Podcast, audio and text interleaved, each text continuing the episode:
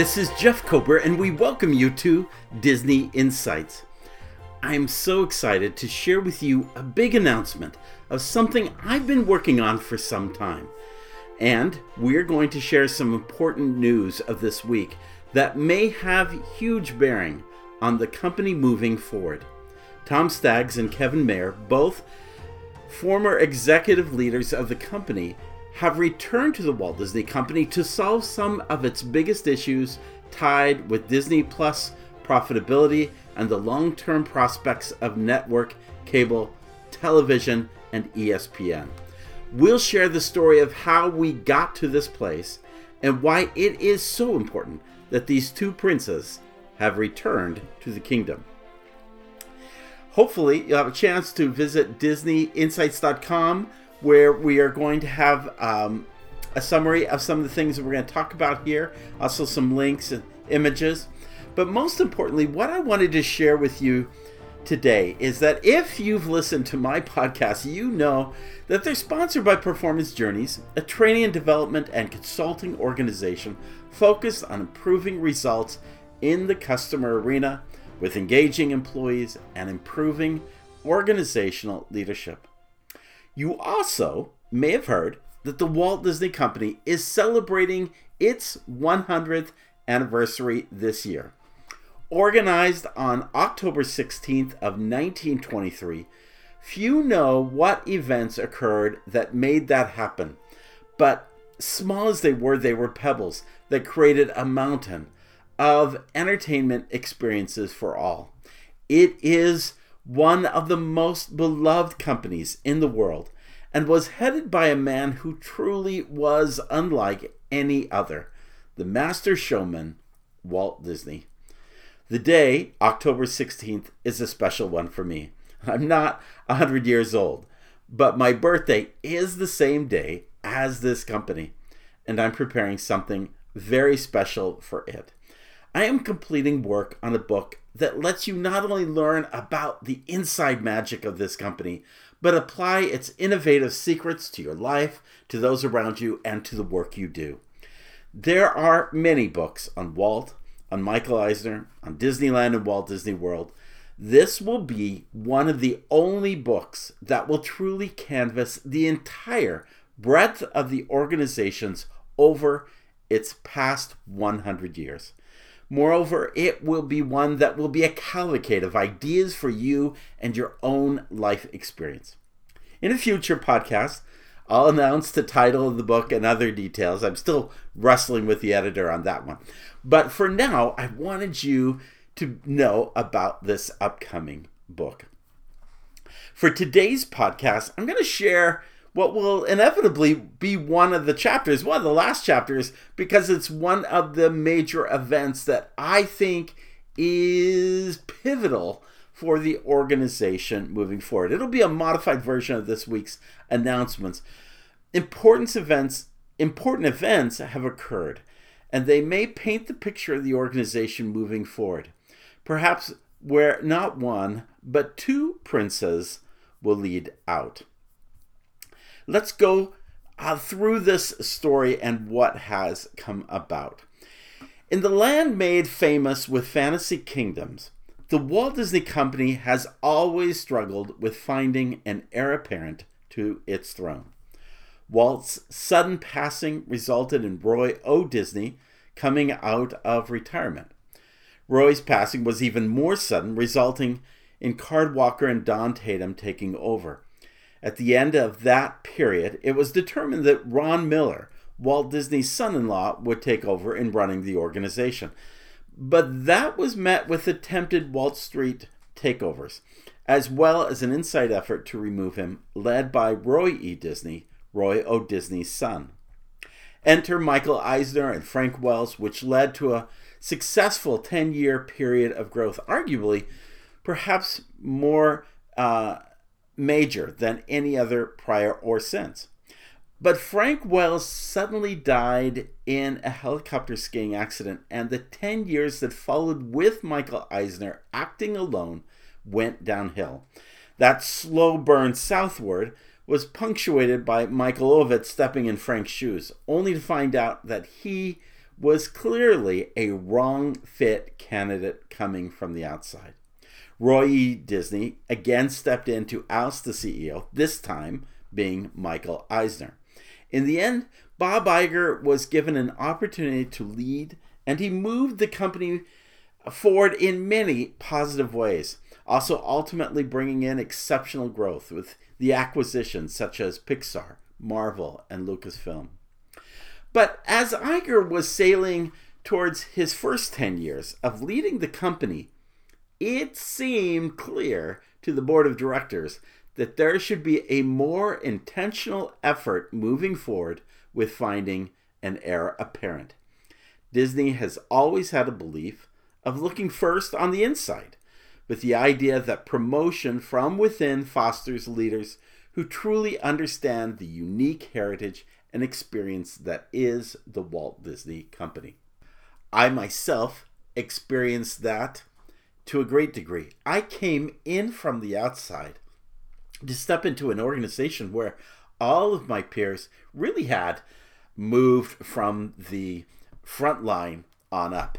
Um, the individual who became my business partner started as Goofy on water skis. My my boss started as a glockenspiel player in the parade. And while I came in with a tremendous knowledge and uh, of the Walt Disney Company and its heritage and its history, I didn't understand the culture. And I made many missteps as I came in. So I appreciate I appreciate the challenge of trying to bring in people from the outside as well as people from up from the inside who may not have that outside experience. In the executive arena, with the exception of Eisner and Wells, this has largely been the case, bringing people up from within. So, after some discussion and debate, two possibilities emerged at this time, some 10 plus years after Iger uh, had been leading the organization. Two possibilities emerged. Jay Rasulo, chairman of the Disney Parks Experiences and Products, and Tom Staggs, CFO for the Walt Disney Company. So, what do you do when you think you have two good candidates? Well, you have a bake off, and that's what Iger announced. Jay Rasulo would take over as CFO of the organization, and Tom Staggs would become head of Disney Parks Experiences and Products, giving them an opportunity to try their hand at other areas of operation would be a proving ground for whether they were up to being over the entire company. So, from 2010 roughly to 2015, they took on new roles and led within their respective areas. He, uh, well, Tom Staggs in this case, came to the parks with unbounded enthusiasm. After one year of stepping in, he recapped the year, which had been fairly big. What had happened was the launch of the Disney Dream, the opening of new attractions like Star Tours, The Adventure Continues, and the Little Mermaid ride uh, through attraction, the groundbreaking of Shanghai Disney, the opening of Aulani, two new Storylands at Disneyland Paris and Hong Kong, and the announcement of Avatar for Disney's Animal Kingdom.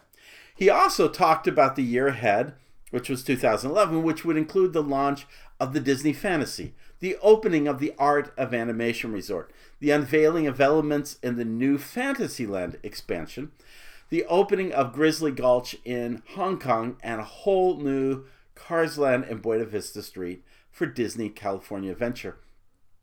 Um, there are times where one wishes they could have been, well, in the words of Hamilton, in the room where it happened. And in that setting, it was determined that Tom Staggs would be the winner of the Bake Off. In February of 2015, Tom became COO, Chief Operating Officer for the Walt Disney Company. Jay Rasulo quietly stepped away. It looked like the prince would become king in time, taking over for Bob Iger. This is not surprising. Tom Staggs was beloved by many in the organization. As COO, his first quarter earnings jumped 36% to a record um, 9 billion. He headed up the work of several big projects. First, over the parks, and then as CEO, such as Avatar coming to Disney's Animal Kingdom and the 5.5 billion Shanghai Disney Resort. But Tom would never be there long enough to help open up either of them. Moreover, Bob Iger and Tom Staggs seem very much the same. They had easygoing, youthful looking persona- personages. They enjoyed fitness. They were lovers of fine wine. Moreover, they were personable with the people they interacted with. However, in April of 2016, a little more than a year after Staggs was made COO, it was announced that the company had agreed to mutually part ways with Staggs. He remained on an advisory role for a few till the end of the fiscal year, even showing up to have lunch with Bob at the Team Disney building in Burbank.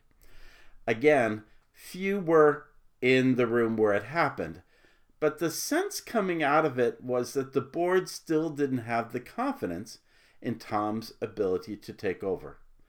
And some even speculated that maybe Bob Iger wasn't ready to give up being CEO. Either way, Tom was now out. Taking the higher road, Staggs called it, quote, a privilege to work with Disney and, quote, a great experience to work with Bob during this dynamic era of unprecedented growth and transformation. I remain grateful for that opportunity, and I'm confident that Disney's future will be just ex- as exciting as its legendary past. Upon his departure, Iger called Staggs, quote, a great friend and trusted colleague. What seemed like a very sensible and smart process seemed to become unraveled within a year or so. Iger still expressed interest in retiring by 2018, and in time, Bob Chapek, who took over for Staggs in the theme park division, became the next heir apparent. That story is a much longer one, but the result was that Chapek would last for a short couple of years, being at the forefront of the Disney Plus rollout. But that initial success not only came with cost overages, it resulted in the man who put it in motion, Kevin Mayer, leaving Disney. CNBC eventually interviewed Mayer after he left Disney, and this is what he shared when asked if he himself had wanted to be CEO. Quote, I was hoping I would be. I'm not sure hope and expectations are the same. It's a nice job, CEO of Disney. Quote, if you asked me that question five years ago, I would have said, no, I didn't. I didn't think I was headed toward towards the CEO of Disney. But given the confluence of events of Tom Staggs leaving, then there being a bit of a vacuum during the 21st Century Fox deal, which caused Bob Iger to stay a little longer, and the fact that I was able to launch Disney Plus so effectively I also launched ESPN Plus, and I was running Hulu, and I led the entire reconfiguration of the company into direct to consumer. Bob Iger and the board felt that I should run all of that. That was, I thought, intended to be a bit of a test run to see if I could be CEO. I'm not sure what I could have done there to prove myself more than I did. I think that Bob left earlier than he expected to. Well, end of quote. What he, uh, Mayer is actually referring to is Bob Iger, as this interview was well before Bob Chapek left. But this is what he had to say about Chapek when asked why he didn't get the CEO job. Quote, What I've heard is I needed a little bit more seasoning. I'd only been in that role for a couple of years in an operating role. Before that, I was chief strategy officer and a staff role, even though I had a lot of people working for me around the world and all that stuff. And I think that the timing of his ascension to being executive chairman, coupled with the fact that Bob Chapek had a lot of experience, Bob Chapek is a good guy, by the way. He'd worked throughout all the different areas at Disney. He was in the studio. He was running consumer products, had been running the theme parks. It's not a bad choice. So I can't, someone wins and someone loses in that situation. And given the timing of it and the immediacy of it, I think that people felt that he was the safer pair of hands at that moment. End of quote.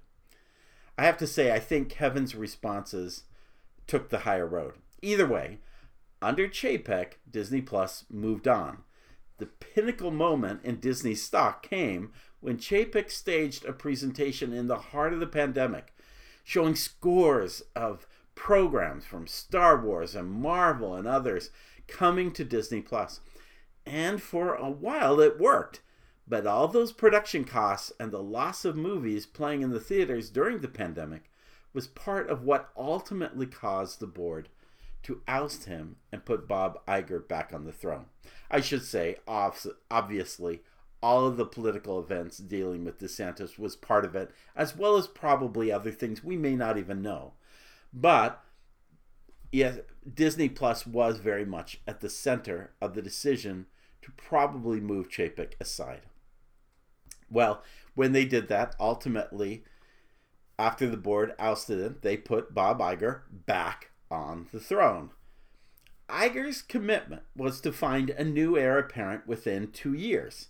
That's what he said last mm, November when he came back in. But it was announced less than a year later, just a few weeks ago, that he would need more time, especially in finding an heir apparent. And then, this week, he took action on just that, but in a very unexpected way. CEO Bob Iger is now bringing aboard former top studio execs Kevin Mayer and Tom Staggs to help advise on a possible sale of linear TV assets beyond ESPN, including the ABC broadcast network and the FX cable channel. Well, this is what Hollywood Reporter has confirmed. Mayer and Staggs, who founded Candle Media in 2021, off on their own, offered no direct comment on any renewed ties with Disney. But it's understood that they have been tapped separately and as consultants to work alongside Iger, ESPN chief Jimmy Pitaro, and other Disney execs to figure out the studio's legacy TV business amid a rapid shift to streaming platforms. What's interesting about this is that Mayer and Staggs founded Candle Media in 2021 and they've been working together. That speaks well to their ability to hopefully collaborate moving forward as opposed to competing. And they'll continue running their own organization. I know little about Kevin Mayer's approach to running an organization, but I have observed and frankly have been fond with what I've seen with Tom Staggs. Returning to that Eyes and Ears article a number of years ago that interviewed Tom Staggs, what held my attention was his insights on being innovative. Quote, just as everyone is responsible for safety, courtesy, show, and efficiency, we should always be trying to discover new ways to challenge the status quo, to be more efficient, and to surprise and delight our guests at every turn. We often talk about innovation in terms of technology, but innovation goes beyond technology and should extend to everything we do. Regardless of our roles, each of us has the opportunity to innovate and improve on what we do and how we do it. End of quote. I love those ideas because innovation must be much more than a, you know, um, new form of Mickey talking or interacting or a new um, interactive game or some form of metaverse. It's it's got to be an invitation to each cast member to think more about how to keep the grounds cleaner as guests rush from one queue to another, or how to better talk and engage with those guests as they stand in line. I think some of the most innovative companies are not the ones that create great technology at the top but who continually innovate and improve at the bottom. For Disney, that's as important a frontier as any. For your organization, it probably is too. I would hope, as Mayer and Staggs head into this role of consulting, that they do just that. These um, networks, these uh, traditional platforms that we talk about, whether it's ABC or others, FX, even ESPN, we need to hear from those people because they're the ones who are holding the magic. And they probably have ideas that really can't come from the top. They need to come from the bottom up. Yes, somebody has to think strategically, but there's still plenty of room for coming up with ideas uh, in new ways. And they often come from those who are in the trench. So, um, will this be a bake off between Mayer and Staggs? I, I hope not. Ideally, if these two can succeed on these issues, I'd like to find both of them in corporate leadership roles, similar perhaps to the arrangement of Michael Eisner and Frank Wells, or even Walt and Roy Disney. I don't know enough about their individual strengths but Disney needs all hands on deck in moving forward, and bringing more on board may be the best decision. When it comes to hiring others, particularly executives, there is much debate as to whether you promote from within or hire from without. Both bring their strengths and weaknesses. In this instance, Tom and Kevin have the advantage of being in both places, and that may give them greater strength than ever before. Now, when I have these kinds of podcasts, I like to provide some souvenirs back to you and your organization. So ask yourself the following questions How do you build your legacy by building the leadership future of your organization? In other words, if you are really going to build your legacy, then you need to you need to think more fully about building others in the organization. How do you go about that? What do you do to make that happen? When is it the, when is the best time to have your employees promoted from within? And when is it best to have others come from the outside? I can tell you I have seen both in action. I have also seen again the in like the bake off one of the great things about, for instance, working at Walt Disney World is you're able to actually go work in other parts of the operation and then maybe come back to your core, um, your core strength, and and come back and and work in a in a higher position. What you want to do is you want to find the opportunities to gain experience, but also keep the heritage and legacy and and the knowledge, the internal knowledge of the organization, which I fear is too often being uh, lost within a company, an organization like Disney. And then finally, how do we promote innovation and continuous improvement throughout the organization rather than simply at the top? I think that's an opportunity for Disney. And with Staggs and Mayer coming on board in this consulting role, this is a great opportunity to do that. Well, that concludes our Disney uh, podcast for today. I should also take the time to talk about the loss of a friend. It, um, I have known Jim Korkis since the mid uh, 1990s. Um, he and I worked together at Disney Institute. Many people um, may have been aware that he played the role of Merlin in the parks. I think he absolutely loved that job. He may have sweated too much in it, but he absolutely loved that job every time he talked about it. He seemed to radiate joy from that experience. And he was an advocate for not stopping it, even though it's been long discontinued. He had an opportunity to be one of the original folks at Disney Institute, helping with programs around animation and heritage and so forth. And he certainly was an important part of that when those programs went away, he joined our team on the business side and helped. And I could just trust Jim. He knew content. And uh, many a time, I just sent out an email or I give him a call and say, "Tell me what what your understanding of this was," and he'd always give me a great answer. Always so helpful. When I uh, went into the business back in um, what was it, two thousand seven? Of writing for Mouse Planet, um, there was a ghost writer writing the Wednesday article, and um, and I had no idea who it was. It was actually many months working for Mouse Planet before I realized that that Wade was actually Jim Korkis, and uh, he had had to take on a, an assumed name while he was still doing things for the Walt Disney Company. So I was humored by that as well, and and was thrilled that we had a chance to work together. We also shared the same publisher at one time, and then as I went into podcasts, I had opportunities to um, to chat with him. Um, and and have him on the podcast. And sometime we'll have to replay some of those great podcasts. It was always just fun. He and I could sit down together without any script and just go and go and go about all things Disney. It was just really a delight. Uh, after I heard about his accident, I was one of the first to come to the hospital to see him.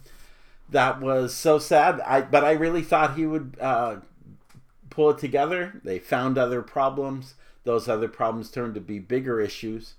Um, dealing with his health, and they ultimately took his life. It was just a couple of weeks ago. I spoke to him, and he um, by email, and he seemed very weak and said so much. So, I uh, I miss Jim, and I know that right now he has the privilege of being with his parents, which he truly missed as they had passed on. Um, and I also think that somehow the spirit of Jim is somewhere in a Disney park, probably over on the West Coast, because Jim loved the parks. I will miss Jim Korkis, and I appreciate the privilege of knowing him. Again, that concludes our podcast, and thanks for joining us. We have lots more to share in the days and months to come, especially with this new book coming out please uh, make sure you subscribe to us and uh, both uh, check out YouTube channel Disney Insights because we have videos coming in and out of those that venue as well.